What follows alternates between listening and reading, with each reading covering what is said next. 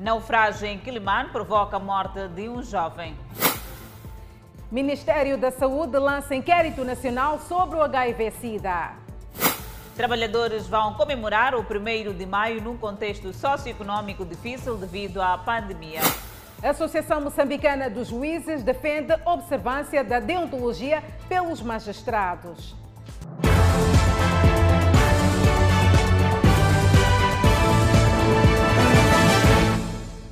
Boa noite, este é o Fala Moçambique. Estamos em direto e em simultâneo com a TV, Rádio Miramar e pelas redes sociais. O ministro da Saúde diz que o HIV-Sida continua a ser um problema de saúde pública no país. Armindo Tiago falava à margem do lançamento do Inquérito Nacional sobre o impacto do HIV-Sida em Moçambique. Foi na manhã desta sexta-feira que o ministro da Saúde, Armindo Tiago, procedeu na cidade de Xai-Xai, província de Gaza, o lançamento do Inquérito Nacional sobre o impacto do HIV-Sida em Moçambique. À sua chegada, foram dadas explicações de como todo o processo irá decorrer. Dois CMs, que são os ativistas do bairro, muito bem conhecidos. O mesmo visa avaliar o impacto dos serviços de prevenção, cuidados e tratamento da doença. Nesta ocasião, o ministro da Saúde reconheceu que a doença continua a preocupar o país. Em primeiro lugar, devemos entender a dimensão e o elemento que determina a realização desse inquérito. Podemos dizer, primeiro, que o HIV continua a ser um problema importante de saúde pública no nosso país. Os números assim também dizem. Em primeiro lugar, estima-se que 2,1 milhões de indivíduos no nosso país possam viver com HIV-Sida neste momento. Numa primeira fase, o inquérito vai decorrer em 6 províncias do país. O ministro da Saúde, Armindo Tiago, fez saber ainda que só no ano passado 38 mil pessoas perderam a vida vítima desta doença, uma redução se comparado com o ano de 2019.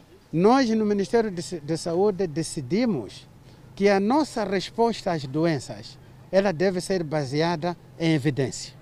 Portanto, o inquérito vai providenciar essa evidência científica que nos vai permitir conduzir as melhores políticas e melhores estratégias para combater a doença, neste momento, do HIV-Sida no nosso país.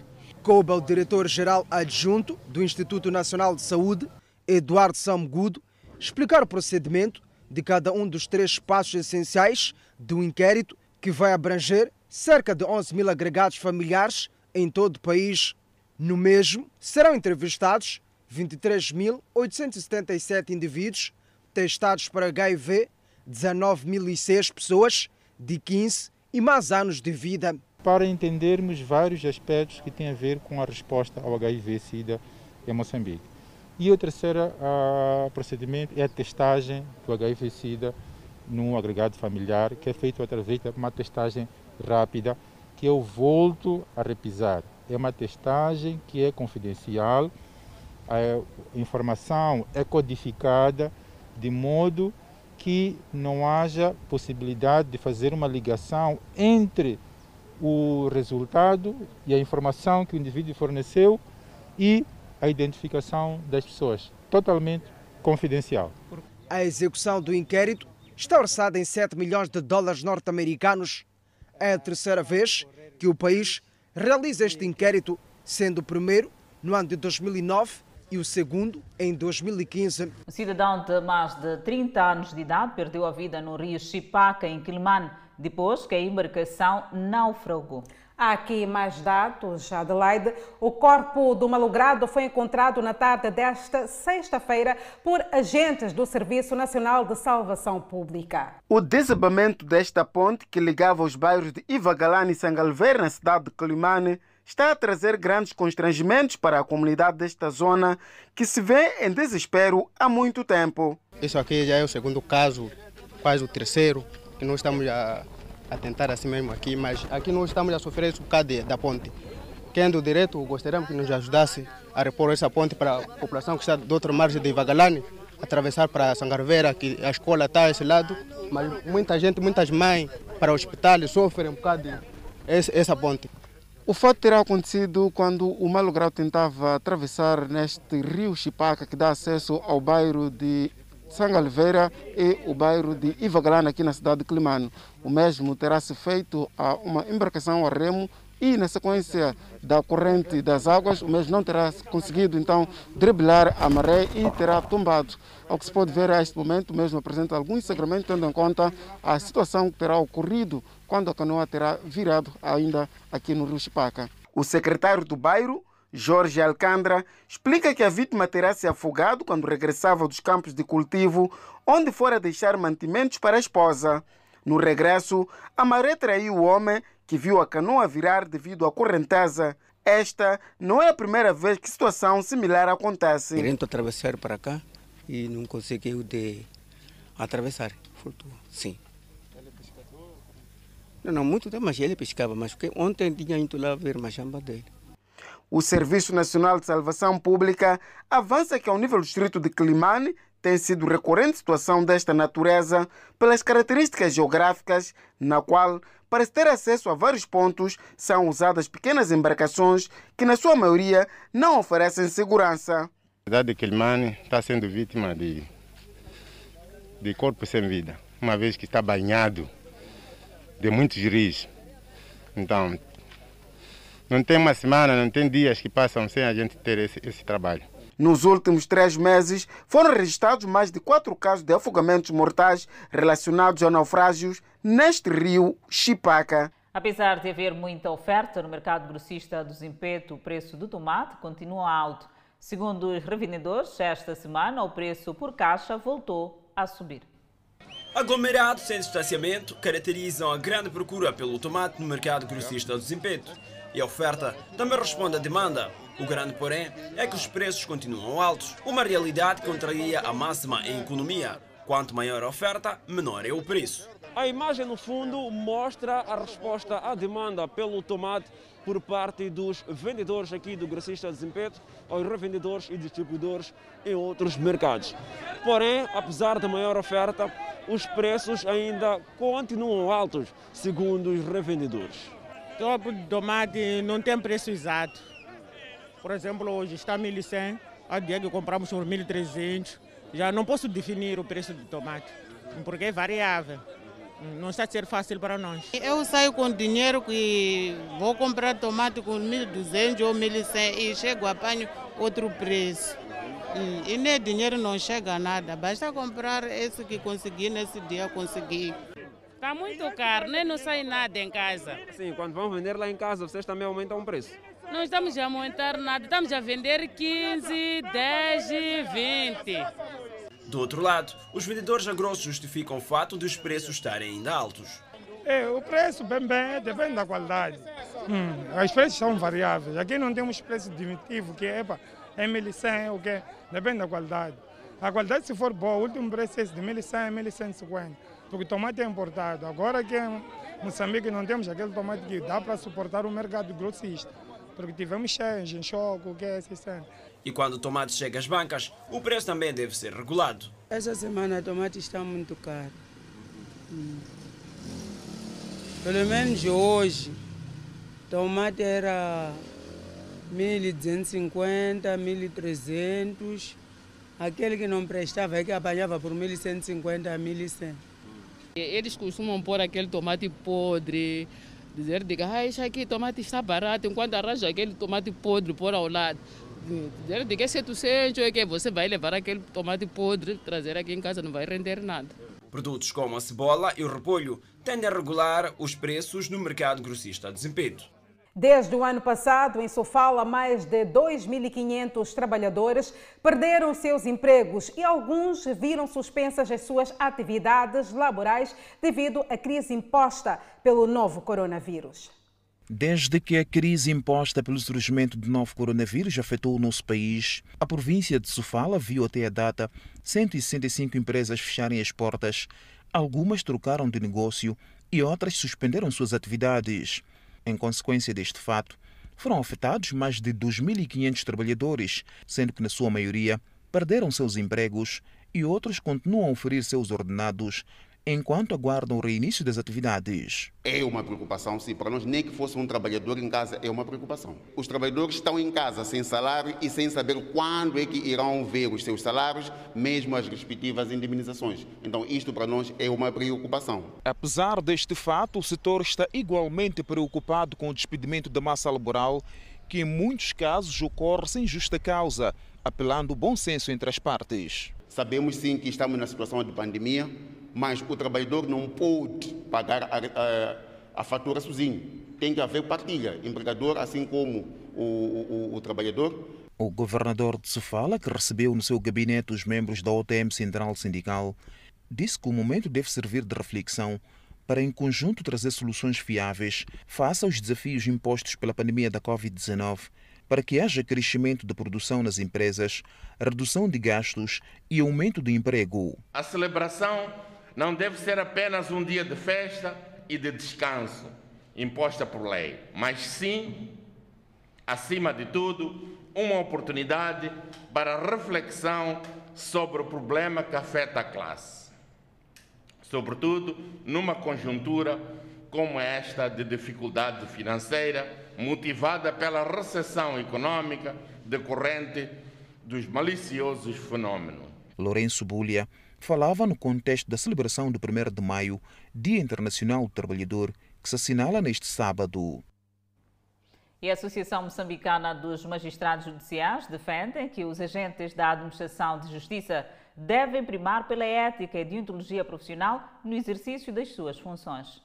Comportamentos desviantes de alguns agentes da Administração da Justiça estão a preocupar a Associação Moçambicana dos Juízes. Segundo Carlos Mondlane, a má atuação destes retira a credibilidade da Justiça moçambicana. Há uma tendência em Moçambique de nós criarmos, como diz uma advogada, Fernanda Lopes, de criarmos bandidos tecnicamente armados. Pessoas que usam o direito para perverter o sistema e não tanto para buscar a justiça. Então, nós pretendemos dar uma formação comum para todos que fazem parte da família da justiça, para a partir daí, com base nos mesmos conhecimentos, poderem fazer o enfrentamento dos tribunais. De acordo com Carlos Mondlane, há mudanças no sistema da administração de justiça em Moçambique e é importante que os profissionais da área se adequem à nova realidade, optando pela ética e deontologia profissional no exercício da sua profissão. Segundo Mondlane, há, por isso, casos concretos de agentes suspensos. Nós temos muitos advogados que são penalizados por falta de condutas éticas. Temos, ao nível do Conselho Superior da Magistratura Judicial, muitos juízes são penalizados também por falta de condutas éticas. E o mesmo acontece ao nível do Conselho Superior da Magistratura do Ministério Público.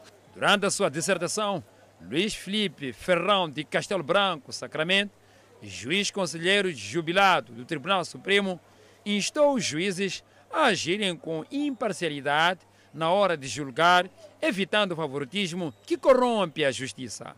Que não use a justiça para fins ínvios, que não a transforme em forma de negócio, fonte de enriquecimento ilícito ou fonte de prestação de favores pessoais ou familiares.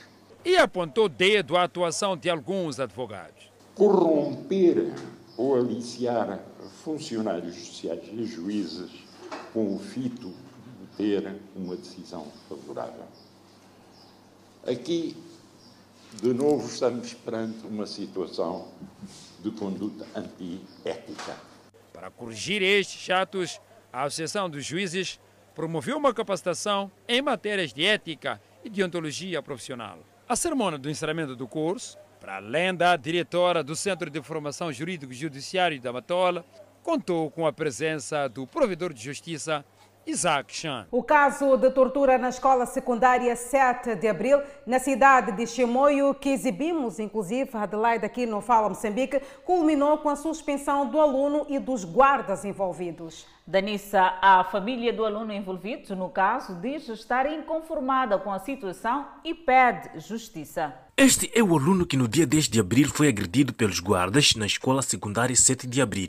Após o sucedido, a direção da escola e o setor da educação, sem gravar entrevista, decidiram punir o aluno e os guardas. A medida foi a expulsão. Não, isso já está demais também, né? Ele também, se fosse... posso dizer um pai, né?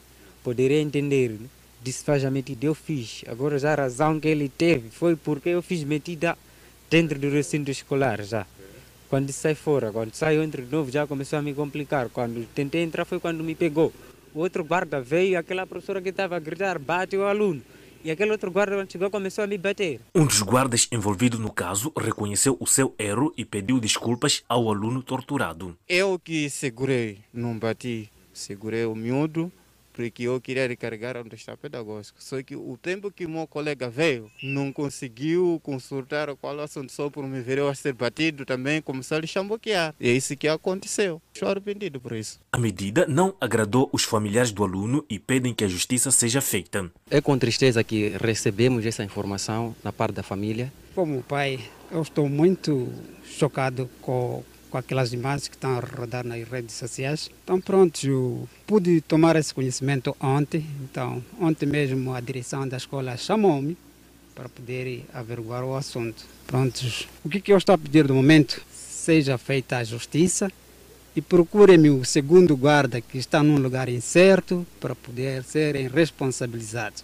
É um caso que está a dar barulho aqui na cidade de Chimoio e não só. Até o fecho desta edição, os familiares e os guardas encontravam-se na segunda esquadra da cidade de Chimoio para serem interrogados a respeito do assunto. E a nossa reportagem irá continuar a seguir o caso até o seu desfecho. Desde a tarde de hoje, a zona sul do país está a registrar uma descida acentuada da temperatura, acompanhada algumas vezes por chuviscos. E o jornalista Edson Muyanga está do lado exterior para nos trazer mais detalhes, numa altura em que o Instituto Nacional de Meteorologia emitiu o aviso de mau tempo. Edson Muyanga, muito boa noite. O que nos avança neste momento? Muito boa noite, Danissa. Boa noite, Adelaide. Estou posicionado no INAM, Instituto Nacional de Meteorologia.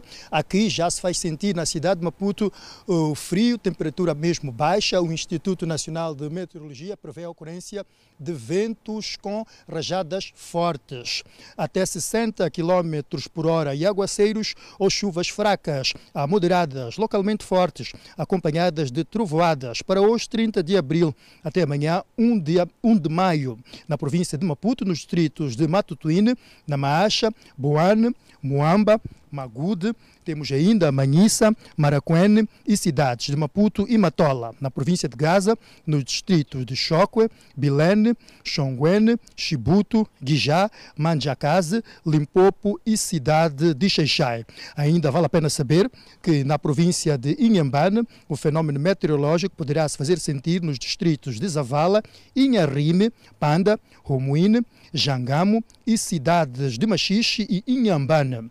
Vale a pena sublinhar que, segundo o INAM, progressivamente este sistema poderá influenciar o estado do tempo a norte das províncias de Inhambane e Gaza, nas províncias de Sofala e Manica, com ocorrência de aguaceiros ou chuvas moderadas localmente fortes, com trovoadas e ventos com rajadas a partir de amanhã, sábado 1 de maio. Portanto, Danissa, Adelaide, já havia dito, a temperatura baixou, o frio já se faz sentir na cidade de Maputo e o Instituto Nacional de Meteorologia promete avançar, atualizar dados relacionados com a previsão do tempo para as próximas horas. Edson Muyanga, muito obrigada por este apontamento de reportagem mesmo em relação ao mau tempo que poderá se fazer sentir já a partir de amanhã, Danissa. E cá estamos nós, seguimos com mais informação. Detido um cidadão indiciado de transporte de 2 pontas de marfim com peso total de 28 kg. O acusado, neste caso, distancia-se do crime e afirma que estava a ajudar o seu cunhado a fazer transporte de uma mercadoria de ginásio.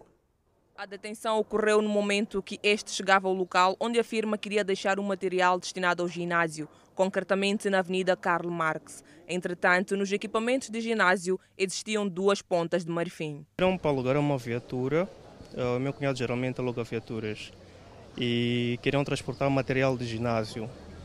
Eu fui à casa da pessoa que pediu para alugar, eles colocaram material de ginásio e também inseriram por baixo os dentes do elefante. seguir para a cidade, eles já tinham alguém na cidade à espera. O indiciado, de 26 anos e funcionário bancário, distancia-se do crime e afirma que no momento que foi neutralizado pela Polícia da República de Moçambique, estava a tentar ajudar o seu cunhado. Só sei de que... Não sei dizer, não sei se o jovem já estava sendo investigado, alguma coisa assim. Só sei que quando nós paramos, a polícia já estava lá e parou-nos. Quem que estava a conduzir? Eras tu? Sim, eu é que estava a conduzir a viatura. E normalmente faz esses trabalhos de carregar certo tipo de produtos? Não, eu sou funcionário bancário, de segunda a sexta eu trabalho no banco. Só que o meu cunhado tem uma empresa que faz alugar de viaturas também, ele é despachante aduaneiro. Então aproveitei, como é a cidade nesta manhã, naquela manhã, levei algumas coisas que tinha que deixar por lá, carreguei o material de ginásio para lá, ia deixar o material e segui a minha viagem. Viagem esta que culminou com a sua detenção. A Polícia da República de Moçambique, que está a trabalhar no caso, reitera que este é um crime punível por lei e que a informação foi com base em uma denúncia. Nesta revista constatamos a existência efetiva destas pontas de marfim. Sabe-se que as pontas de marfim configuram, portanto, no grupo de espécies protegidas e proibidas por lei, daí que interessa naturalmente a responsabilização de qualquer indivíduo que trafique, portanto, estes derivados, portanto, de animais que estão em vias de extinção e de animais que são considerados proibidos de caça ou de abate. Mochina acrescenta que este animal em extinção foi abatido recentemente. Falamos aqui de um elefante jovem, ainda em fase de crescimento, e da perícia também constatou-se que estas pontas de marfim são novas, significa que é um animal recentemente abatido. As pontas de marfim apreendidas tinham um peso total de 28 kg e estão sob responsabilidade da Administração Nacional das Áreas de Conservação. E continuamos a falar sobre a caça furtiva no país. O Centro para a Democracia e Desenvolvimento avançou com um estudo que retrata a caça furtiva em Moçambique. Destes resultados constam a violação dos direitos humanos de algumas pessoas envolvidas nestas ações que ameaçam a biodiversidade. Aumentam as ações de caça furtiva no país numa fase da pandemia da Covid-19. A caça furtiva é considerada a terceira atividade ilícita mais lucrativa do mundo, depois da venda ilegal de drogas e armamento. Segundo as autoridades fiscalizadoras, o aumento dos casos justifica-se pelo facto de muitos reclusos terem beneficiado de liberdade na vizinha África do Sul. 83 indivíduos presos na África do Sul que foram libertados por indulto presidencial do presidente sul-africano e, portanto, voltaram naquela esperança de que o homem sempre se recupera e vai fazendo outras formas de vida, e o que nós estamos a ver é uma reincidência desse grupo de cerca de 83 indivíduos que voltaram novamente a entrar nas atividades furtivas, recrutados pelos barões da caça furtiva no país. Com recurso às ferramentas do jornalismo investigativo e com base em trabalhos de campo realizados no Parque Nacional do Limpopo e na Reserva Nacional do Niassa, o Centro para a Democracia e Desenvolvimento desenvolveu um estudo que retrata a economia política da caça furtiva em Moçambique, nomeadamente os atores, a articulação dos interesses destes grupos nacionais e internacionais, as formas de atuação e a relação desta prática com a violação dos direitos humanos. Parte do trabalho que nós vimos no aeroporto internacional de Maputo, constatamos que parte dos produtos detidos lá já tinham sido detidos antes, ou seja, foram detidos pela polícia, entregues ao Estado e desaparecem de lá e voltam a ser detidos novamente. Isso mostra que o Estado está penetrado por elementos do crime organizado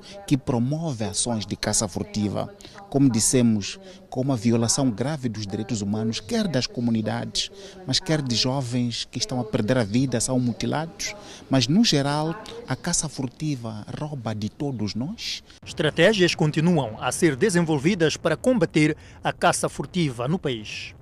Nós chamamos os 3 Cs, que é comunicação, cooperação e colaboração com as outras autoridades. E isso também significa com os líderes comunitários. Portanto, estamos a falar de todas as autoridades, Procuradoria, Polícia da República de Moçambique, líderes comunitários ou e comitês de gestão dos recursos naturais, para não só fazer compreender as pessoas, portanto, que esta atividade não leva a nada, o empobrecimento, a pobreza das pessoas vai continuar, alguns vão ficar ricos, mas não são as pessoas que vão à prática destes crimes. Moçambique é um dos países do mundo mais afetados pelo fenómeno da caça furtiva, com o registro de milhares de animais abatidos na última década, sobretudo elefantes e rinocerontes. O primeiro-ministro Carlos Agostinho do Rosário impulsou o presidente da Agência de Desenvolvimento Integrado do Norte. Na ocasião, o primeiro-ministro recordou que o governo criou a Agência de Desenvolvimento Integrado do Norte com vista a acelerar o processo de desenvolvimento socioeconômico das províncias de Cabo Delgado, Niassa e Nampula. Nesta fase, a Agência de Desenvolvimento Integrado do Norte está a mobilizar recursos para garantir a implementação de programas e projetos concretos, com destaque para a construção de infraestruturas que permitam uma maior interligação intra e interprovincial. E neste âmbito que o recém-possado Armindo Gunga deverá dar continuidade às ações que garantam, dentre outros, a articulação permanente e coordenada entre instituições de nível central, autoridades locais e os parceiros de cooperação, promoção de programas que concorram para o desenvolvimento harmonioso das províncias do Niassa, Nampula e Cabo Delgado e que assegurem maior isenção da região norte nos mercados internacionais e a mobilização contínua de forma criativa de recursos para financiar os programas e projetos de desenvolvimento socioeconômico da região norte do país. O primeiro-ministro recordou ainda que, para o sucesso da missão, é importante que, no dia a dia, Armindo Gunga privilegie o trabalho em equipa e valorize os quadros existentes nas instituições que passa a integrar. Deste modo, iremos falar sobre atividade comercial. São comerciantes cujas bancas foram reduzidas a cinzas no mercado central na cidade de Quelimane, que estão de costas voltadas com a idealidade. A falta de apoio financeiro e de facilitação com os bancos para o reinício da atividade está por detrás do descontentamento. Os comerciantes contam que alguns deles já avançaram bastante na construção das suas bancas. Tudo porque tinha uma garantia que o município poderia de algum modo comparticipar com a compra de alguns produtos e assim reiniciarem as suas atividades comerciais, já que os mesmos dispunham de alguns bens fruto dos lucros, como imóveis, terrenos, entre outros bens. Após o incêndio, como a primeira alternativa foi hipotecar ou vender para construir as novas bancas. O município nos prometeu. Vão lá, os que perderam a banca vão lá construir banca. Depois da construção, nós vamos dar um dinheiro mais por empréstimo. Outros venderam bens em casa, outros venderam terreno, outros venderam o que tinham para construir essas bancas. Nós queimamos os bens, ficamos sem fazer nada à espera da luz verde do município. Até hoje não há nenhuma luz verde. Havendo a necessidade dos comerciantes começarem a erguer aquilo que era a sua vida, começaram aqui a construir as novas bancas. Os mesmos já estão a construir as suas bancas, no entanto, sentem que há uma demora na flexibilização daquilo que é o apoio por parte destes para que garantam aquilo que é o nível de sustentabilidade através de comercialização de vários produtos. Afirmam que as bancas já estão erguidas, mas não têm nenhum apoio por parte da edilidade e pedem a flexibilidade desse para que possa fazer algo de forma a garantir a sustentabilidade da sua atividade comercial aqui no mercado central. Tiago Rogério era vendedor de vestuários de vários tipos e hoje vê-se obrigado a vender outros tipos de produtos, mas diz ter esperança de algum financiamento por parte da edilidade. As pessoas que me ajudaram, esse material que eu construí com ele, eu não tive nada, no dia do incêndio eu não recuperei nada, mas quando as pessoas e família me ajudou um pouco, consegui a banca. Esse pequeno medical que eu tenho, é para uma maneira que eu não posso ficar parado. Esperamos a palavra do município que todos os dias anda a prometer. O vereador de Mercados e Feiras no Conselho Autárquico de Quelimane, Joel Amaral, diz ser legítima a preocupação dos comerciantes. No entanto, parte das propostas apresentadas por estes estão num processo avançado para que sejam efetuados os financiamentos em forma de empréstimo. Bom, eu acho que eles estão a confundir alguma coisa, porque pensam que é apenas dar o fundo, mas não é isto que nós pretendemos. Nós vamos dar a título de empréstimo, eles vão usar o fundo, depois de usar o fundo, vão reembolsar consoante ou conforme os meses estabelecidos para o reembolso. Estaremos a falar do Fundo de Iniciativas Locais? Sim, senhora. Esta situação está a forçar os comerciantes a ingressarem a outros tipos de atividades comerciais cuja natureza não exige a construção de bancas fixas. Atividade comercial que está em causa. A ocorrência de conflitos originados por usurpação de terra está a preocupar o Ministério da Terra e Ambiente na província de Manica. Moçambique está entre os países com elevados casos de conflitos de terra. A corrida à terra por parte de alguns cidadãos e investidores estrangeiros tem levado à ocorrência de conflitos. Por exemplo, na zona montanha Cabeça de Velho, em Chimoio, as comunidades estão revoltadas e temem perder suas terras. Então, dentro aí, já não tem mais espaço. Eu onde posso ficar, não tenho mais. Então, onde eu posso ficar? Agora, assim, desviaram aí, pô, veio descer na minha casa. Agora, não sei, nós não sabemos essa coisa dele. Uns vão mais longe ao afirmar que a terra pertence aos seus antepassados e nunca irão sair da zona. A terra aqui fomos deixados com os nossos antigos avós aqui. Estamos aqui à volta de 30 anos, estamos aqui. Agora, há muita população que está aqui, outros não têm doate.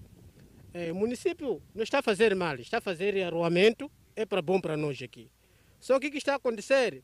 Antes de passar as máquinas, o Conselho Municipal ia reunir com a população aqui, para saber aqueles que são afetados dentro da rua, onde vão ter.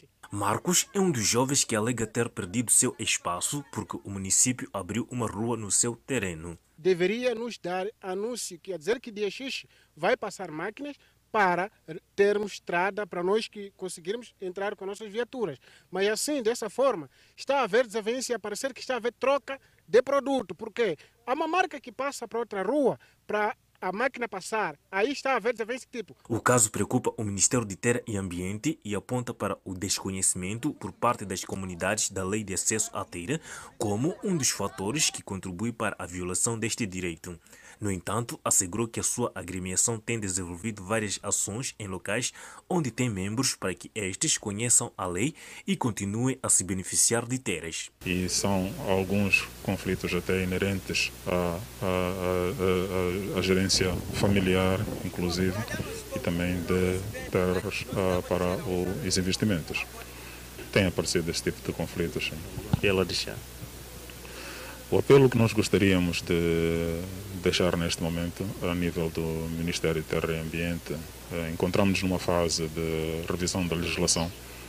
Temos vários instrumentos em revisão neste momento, que é a própria Lei de Terras, temos a Lei de Florestas, temos a Lei do Ambiente, temos também a Lei do Reassentamento e mesmo de desenvolvimento do ordenamento territorial. É um problema que afetou mais de 30 famílias da zona montanha Cabeça de Velho. Para ter espaço neste local não tem sido fácil. Segundo os moradores, ganha espaço quem tem costas quentes e quem não tem é deixado de lado. Além de entrevir com a população, até ainda mais, muito pela contratação, ser corrompido com toda aquela moagem aí. Arruamento passou daquela moagem, mas eles tentaram alterando para desviar, por causa de ser corrompido. Nós podemos mostrar daqui a pouco. O dirigente deu a conhecer que a província de Maputo lidera a lista de casos de conflitos de terra.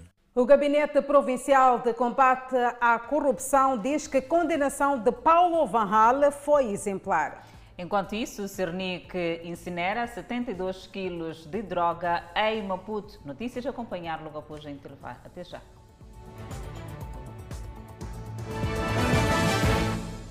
Olhamos o mundo do crime, onde o Cernic incinerou cerca de 70 kg de droga diversa na cidade de Maputo. O que se vê na imagem é o resultado do trabalho feito entre o Serviço Nacional de Investigação Criminal em coordenação com a Polícia da República de Moçambique. Drogas diversas, com destaque para cannabis sativa, vulgo suruma, cocaína, entre outras mais, são drogas de origem estrangeira e outras que circulam internamente. São cerca de 72 kg de droga diversa apreendidas pelo Serviço Nacional de Investigação Criminal e está neste momento a ser incinerada. Este trabalho resulta de um processo complexo, desde droga vinda de outros países até droga que circula no território nacional. O Cernic, na cidade de Maputo, decidiu incinerar estas quantidades de drogas apreendidas. Estas drogas que estão aqui a ser destruídas são constituídas por cocaína, heroína, metafetamina, êxtase, cannabis sativa e catinona, a mira. LOL acrescenta ainda que o Cernic continuará a trabalhar para desmantelar redes de drogas. Em conexão com esta droga perdida nos Correios de Moçambique, foram detidos dois cidadãos, sendo um moçambicano e um de nacionalidade nigeriana. Moçambique é um dos países africanos mais usados como corredor de drogas do mundo. Menor de 5 anos desaparecido, misteriosamente, na zona da Munhava, na Beira, foi encontrado abandonado no bairro de Mataquana. O fato ocorre 4 dias depois do seu desaparecimento da residência dos pais. Quando os familiares e a comunidade residente na zona da Munhava, na cidade da Beira, tomaram conhecimento do desaparecimento do pequeno Paulino de 5 anos da residência dos seus pais, a tristeza e dor invadiu os corações de quem conhecia e convivia de perto com o menino. Horas depois, circularam informações dando conta de que o menor foi visto na companhia de um cidadão residente na mesma comunidade, que o levara em direção à zona do Mataquane. Localizado o suspeito, o mesmo negou a referida informação, levando ao desespero a sua família e a comunidade da Munhava, que temia o pior. Nós estávamos muito tristes, 4 dias sem dormir, nós já procurar criança. Sim, assim a criança já apareceu, estamos muito felizes. Foram efetivamente 4 dias difíceis, marcados com tristeza e choros nesta residência de Sr. João pelo desaparecimento misterioso do menino Paulino, que felizmente regressou ao convívio familiar na tarde da última quinta-feira. O menor foi encontrado pelas autoridades policiais por volta das 23 horas desta quarta-feira, no bairro de Mataquane, na cidade da Beira. Suspeita-se que o indivíduo que esteve na companhia do mesmo optou em abandoná-lo na via pública. Visivelmente satisfeitos por terem de volta o seu filho a casa, os pais do pequeno Paulino dizem que, em poucas palavras, o menino explicou que estava numa casa abandonada, sem uma alimentação adequada. Ele fala só para mim, só de tipo, esse tio estava me dando guinagui, só não estava me dando comida. Eu lhe perguntei, então esse tio quando você conhecer a velha, disse não. Não vou conhecer a cara, mas eu estava numa casa abandonada, a casa está cheia de capim. Não era fácil. Desde o domingo até pessoas emagrecerem, não é tão fácil. A avó do pequeno Paulino explica que sofreu bastante com o desaparecimento do seu neto. Não sei como eu estou assim, não sei. Até falta pouco para dançar eu quando eu estou vendo assim criança. Hoje não está com o seu neto aqui feliz? Bem, eu também não vale a pena, eu não quero mais falar outra coisa não. Eu sei assim mesmo, quero ficar com ele assim mesmo, não sei se que olá. Não vai largá-lo mais? Ei, nada. Embora tenha estado 4 dias fora do convívio familiar, o pequeno Paulino, que regressou à casa dos pais na tarde desta quinta-feira, goza de uma boa saúde. A Miramar sabe que a Polícia da República de Moçambique, que remeteu o seu pronunciamento para mais tarde, continua a investigar as circunstâncias em que o menor desapareceu da casa dos seus pais. O pequeno Paulino, que já está em convívio familiar.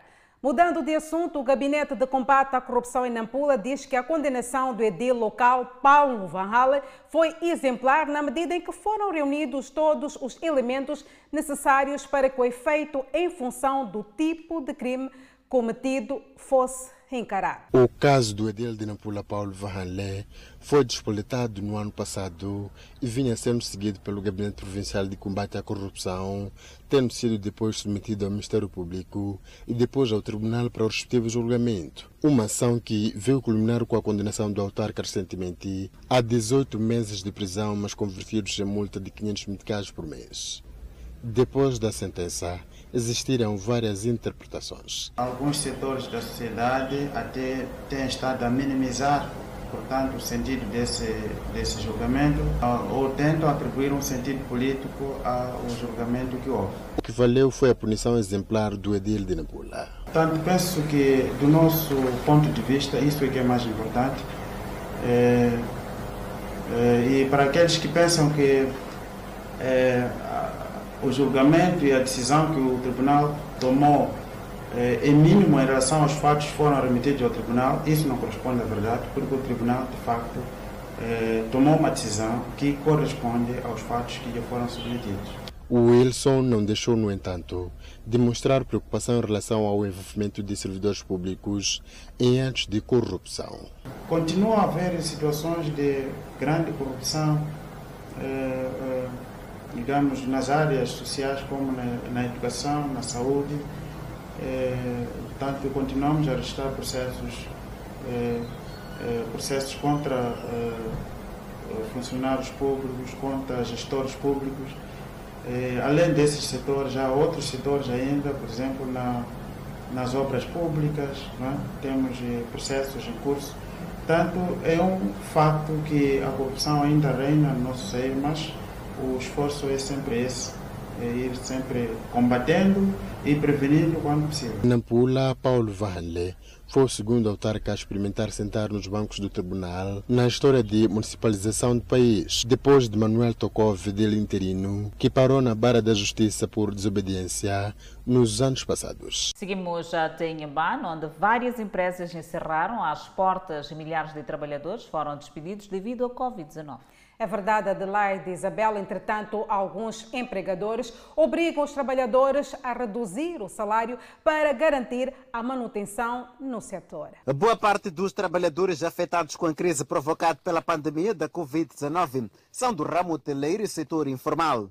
Segundo o diretor dos Serviços Provinciais da Justiça, assuntos constitucionais e religiosos, alguns trabalhadores viram seus ordenados reduzidos para garantir a sua manutenção na instituição. Por causa do Covid, muitas empresas fecharam. Houve algum relaxamento, outras empresas estão a abrir. E com o fechamento dessas empresas, muitos trabalhadores foram ou dispensados ou então obrigados a fazer um acordo com o patronato no sentido de ver seus salários reduzidos, pelo menos para garantirem o pão diário das suas famílias. Alguns jovens que estavam no setor informal, que serviam como guias turísticos e vendedores ambulantes nas praias e em outros locais, com registro de algumas restrições para o funcionamento destas instituições, passaram ao desemprego. A dona Angélica também foi vítima da Covid-19. Para garantir um autoemprego, preferiu abraçar cursos relacionados com saber fazer. Aprendeu a confeccionar alimentos e cafetaria e considera esta uma forma para contornar a falta de emprego. Para falar a verdade, eu já tenho meu autoemprego. Para além deste curso de culinária, eu fiz um outro curso de confeitar. Então, eu adequei as duas coisas para me ser mais útil. Então, com base neste curso de confeitar que eu fiz, eu tenho meu autoemprego. Então, eu faço bolos, encomendas e tudo. E pretendo fazer minha escolinha particular.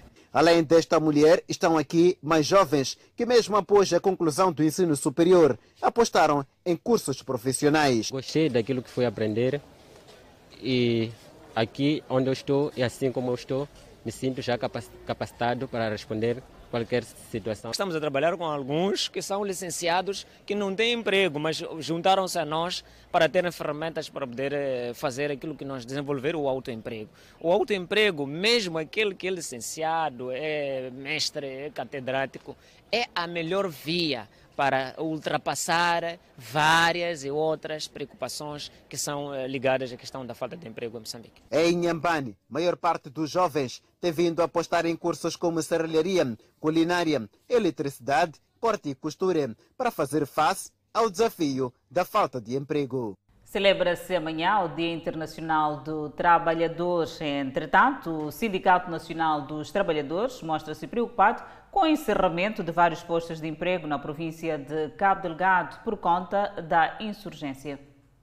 Nas celebrações do Dia dos Trabalhadores a ser comemorado este sábado, não haverá marchas por conta da Covid-19 e as cerimônias centrais terão lugar na província de Nampula. O secretário-geral do Sindicato Nacional dos Trabalhadores, Alexandre Munguambi, que esta sexta-feira manteve um encontro com o governador de Nampula, Manuel Rodrigues, por ocasião da data, começou por lamentar os retrocessos que têm vindo a ser registrados nos projetos de gás na província de Cabo Delgado, devido à situação de insurgência, incluindo o encerramento de vários postos de trabalho naquele ponto do país por causa dos ataques. O surgimento daquelas empresas era para nós uma luz no fundo do túnel para a resolução de vários empregos que aí estavam previstos, e esses empregos haviam de servir muito bem para resolvermos o problema de desemprego que o país enfrenta fundamentalmente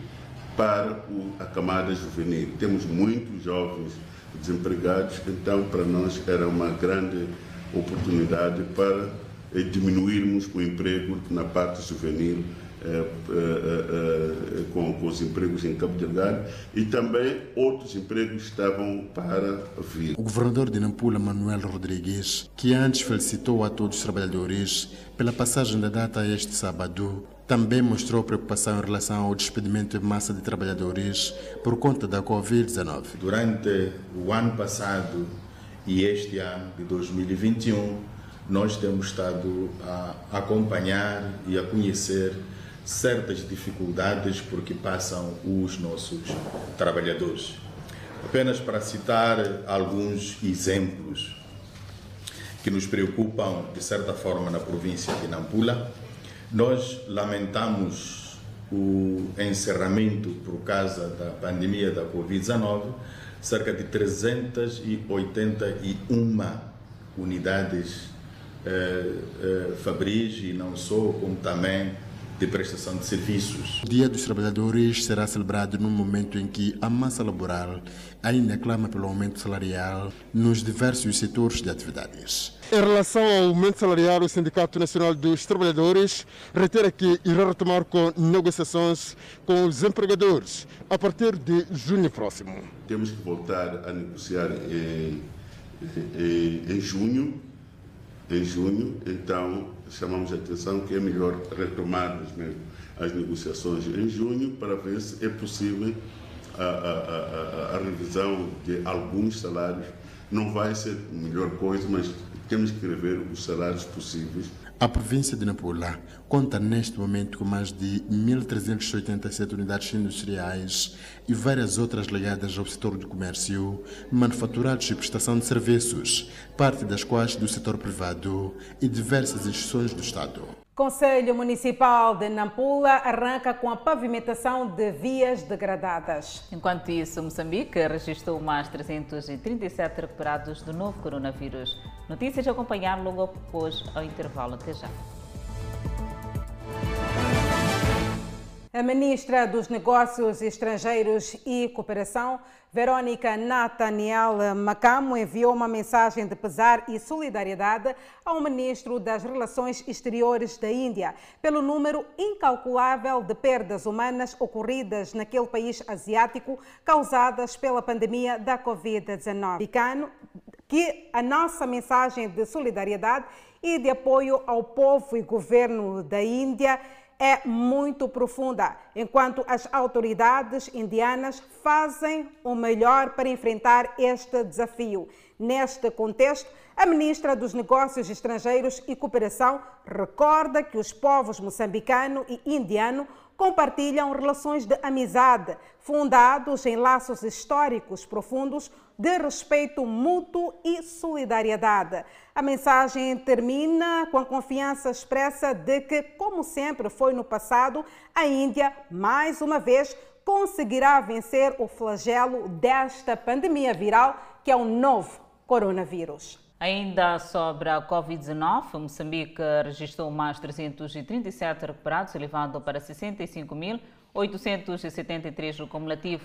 E tem cumulativamente 3.333 internados e 43 recebem tratamento nos centros de isolamento.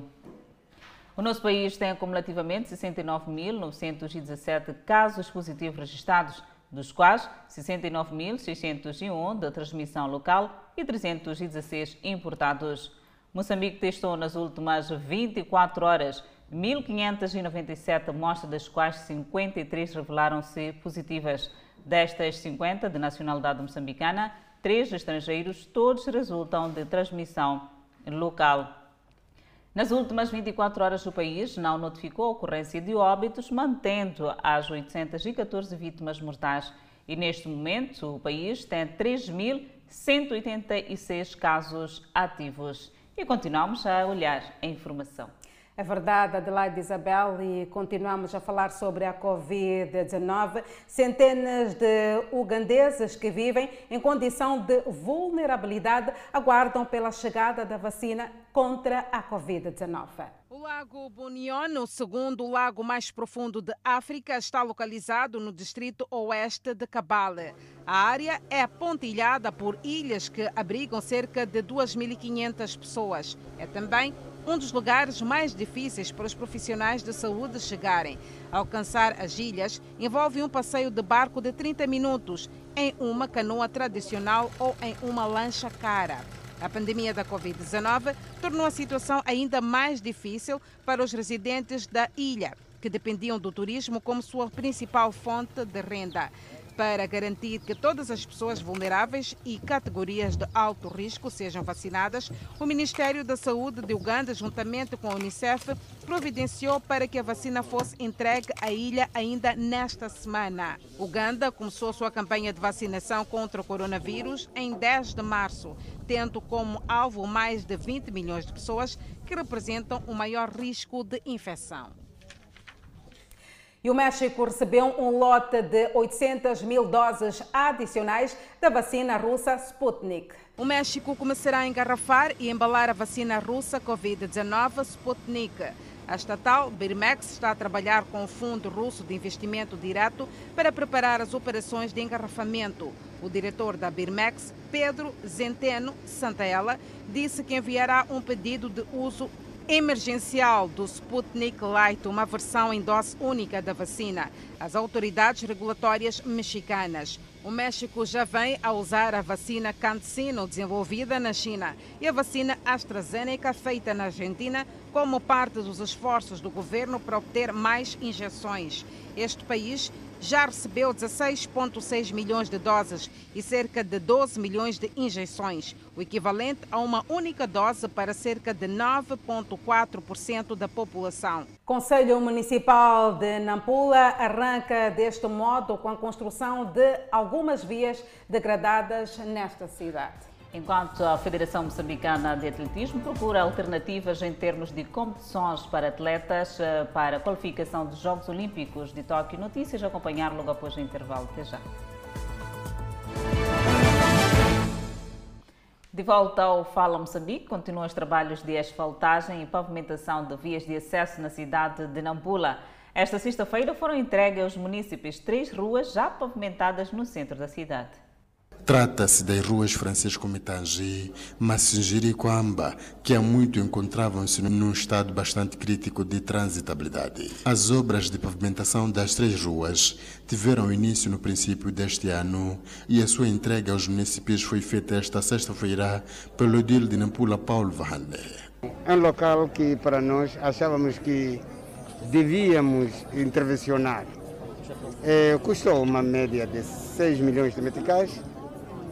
E é um ganho para os municípios da cidade de Nampula e faz parte do nosso compromisso, nós como gestores deste município, para o bem servir a nossa comunidade da cidade de Nampula. Por isso, estou muito grato por ter concluído a obra dentro dos prazos. Benildo Albano, residente de Algures da cidade de Nampula, lembra do tempo em que circulava nestas ruas e louva o trabalho que tem vindo a ser desenvolvido pela autarquia de Nampula. Antes esta rua estava mal, estava intransitável.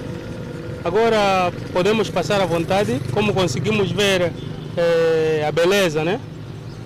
Esse é um espelho da cidade. Eu acho que, na minha opinião pessoal, o presidente aqui melhorou bastante. Fez um trabalho espetacular que realmente é de elogiar. São 3 ruas que foram pavimentadas numa extensão de mais de 500 metros. A realidade diz que, além da zona cimento, vai arrancar em breve com trabalhos de manutenção de vias ao nível dos bairros da periferia, para fazer com que a circulação de pessoas e bens seja feita sem sobressaltos. Os bairros de Matala, Mutauanha, Namtikiliwa, Maiviri e Napipini são as zonas cujas vias de acesso se apresentam parcialmente intransitáveis. E no desporto, a Federação Moçambicana de Atletismo procura alternativas em termos de competições para os atletas procurarem garantir a qualificação para os Jogos Olímpicos de Tóquio, agendados para decorrerem de 23 de julho a 8 de agosto do presente ano. Estas atletas trabalham com o sonho de futuramente conseguirem lugares do pódio nas competições internacionais, com destaque para os Jogos Olímpicos. Elisa Cossa, atualmente a residir na África do Sul, dá as dicas necessárias de aspectos técnicos para que as atletas consigam bons resultados nas pistas. Queres ver a frequência? Sim. E ao partir, vocês estão a fazer uma passada larga. Larga? Já. Olha a minha coisa, né? Sim. O outro corpo tem que estar embaixo. Mas não é para vocês caírem.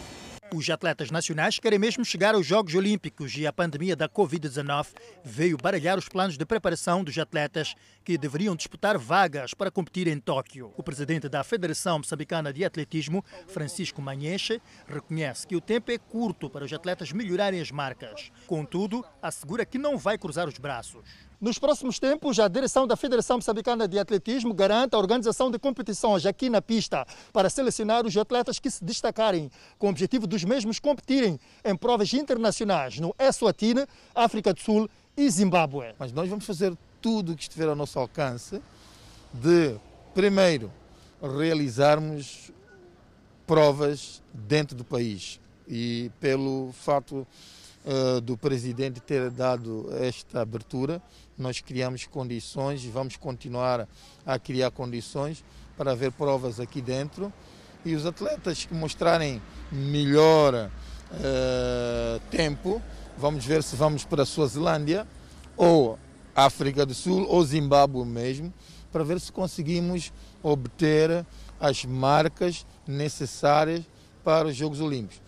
O treinador de atletismo Azarias Samuel considera muito difícil os atletas concretizarem o objetivo da ambicionada qualificação para se competir nas pistas de Tóquio. Os Jogos Olímpicos, os meninos são muito puxados. Então não acredito, eu como treinador, eu acho que temos que ser realistas. Não é possível. Portanto, por mais que a gente dê daqui até lá, porque os meninos terminam lá para junho, não é? Praticamente já temos 2 meses. A intensificar a preparação na Alemanha, o velocista Krav Machava tem grandes possibilidades de conseguir a qualificação para Tóquio. O mesmo não se pode dizer em relação a Kurt Couto na África do Sul. Agora, a questão do Kurt Couto que está na África do Sul, não sei. Não sei porque neste preciso momento ele não está a conseguir atingir as marcas.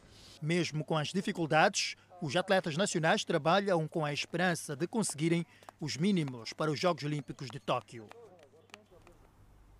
Ainda sobre os Jogos Olímpicos de Tóquio, a Coreia do Sul começou a administrar vacinas rápidas da Covid-19 a atletas, técnicos e outros participantes.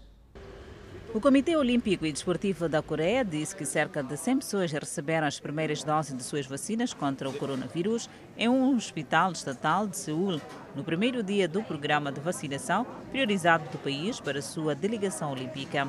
O comitê diz que um total de 930 jogadores, treinadores, dirigentes e outras equipas de apoio receberão vacinas da Pfizer e da AstraZeneca antes dos Jogos de Tóquio, programados para começar em julho. Atletas com acesso à vacina são aqueles que já garantiram uma vaga nas Olimpíadas ou outros que ainda estão em torneios de qualificação. A Coreia do Sul pretende enviar cerca de 800 a 900 pessoas para as Olimpíadas, 350 delas atletas e treinadores em 27 eventos. Os oficiais do comitê dizem que esperam finalizar a composição detalhada da delegação olímpica no final de junho, quando todos os torneios classificatórios terminarem. Por outro lado, o Ministério do Desporto diz que cerca de 150 atletas e treinadores que esperam participar das Paralimpíadas de Tóquio receberão injeções de vírus separadamente a 4 de maio.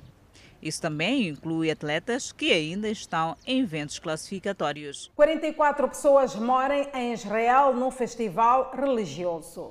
Esta é uma notícia a acompanhar logo após o intervalo, mas antes a previsão do estado do tempo para as próximas 24 horas. No norte do país, Pemba 30 de máxima, Lixinga 26 de máxima, Nampula 31 de máxima. Seguimos para o centro do país. Tete 35 de máxima, Quelimane 31, Chimoio 24, Beira 29. Na zona sul, já o esperado, Vilanculo de máxima poderá registrar 28, Inhambane 26, Xai-Xai 25 e Maputo, cidade capital, de máxima poderá registrar 24 graus Celsius e uma mínima de 17.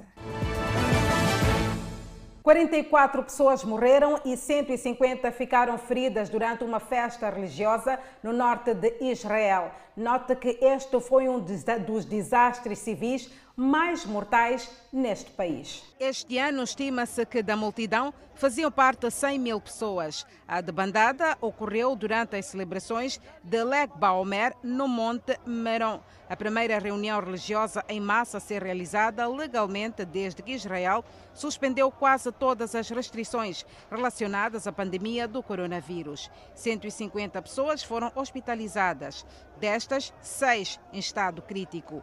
O exército de Israel disse que enviou médicos e equipes de busca e resgate junto com helicópteros para ajudar.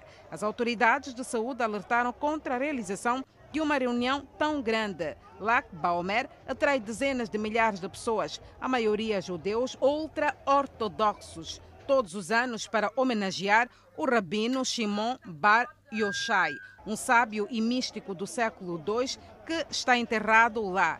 Grandes multidões tradicionalmente acendem fogueiras, rezam e dançam como parte das celebrações. O Fala Moçambique fica por aqui. Obrigada pela atenção dispensada. Danissa, de recordar que amanhã celebra-se o Dia Internacional do Trabalhador. Exatamente, Adelaide, em um contexto diferente, mas mais vale apenas a intenção. Muito obrigada pelo carinho da sua audiência. Voltamos a estar juntos amanhã, à mesma hora, aqui no Fala Moçambique. Fiquem bem.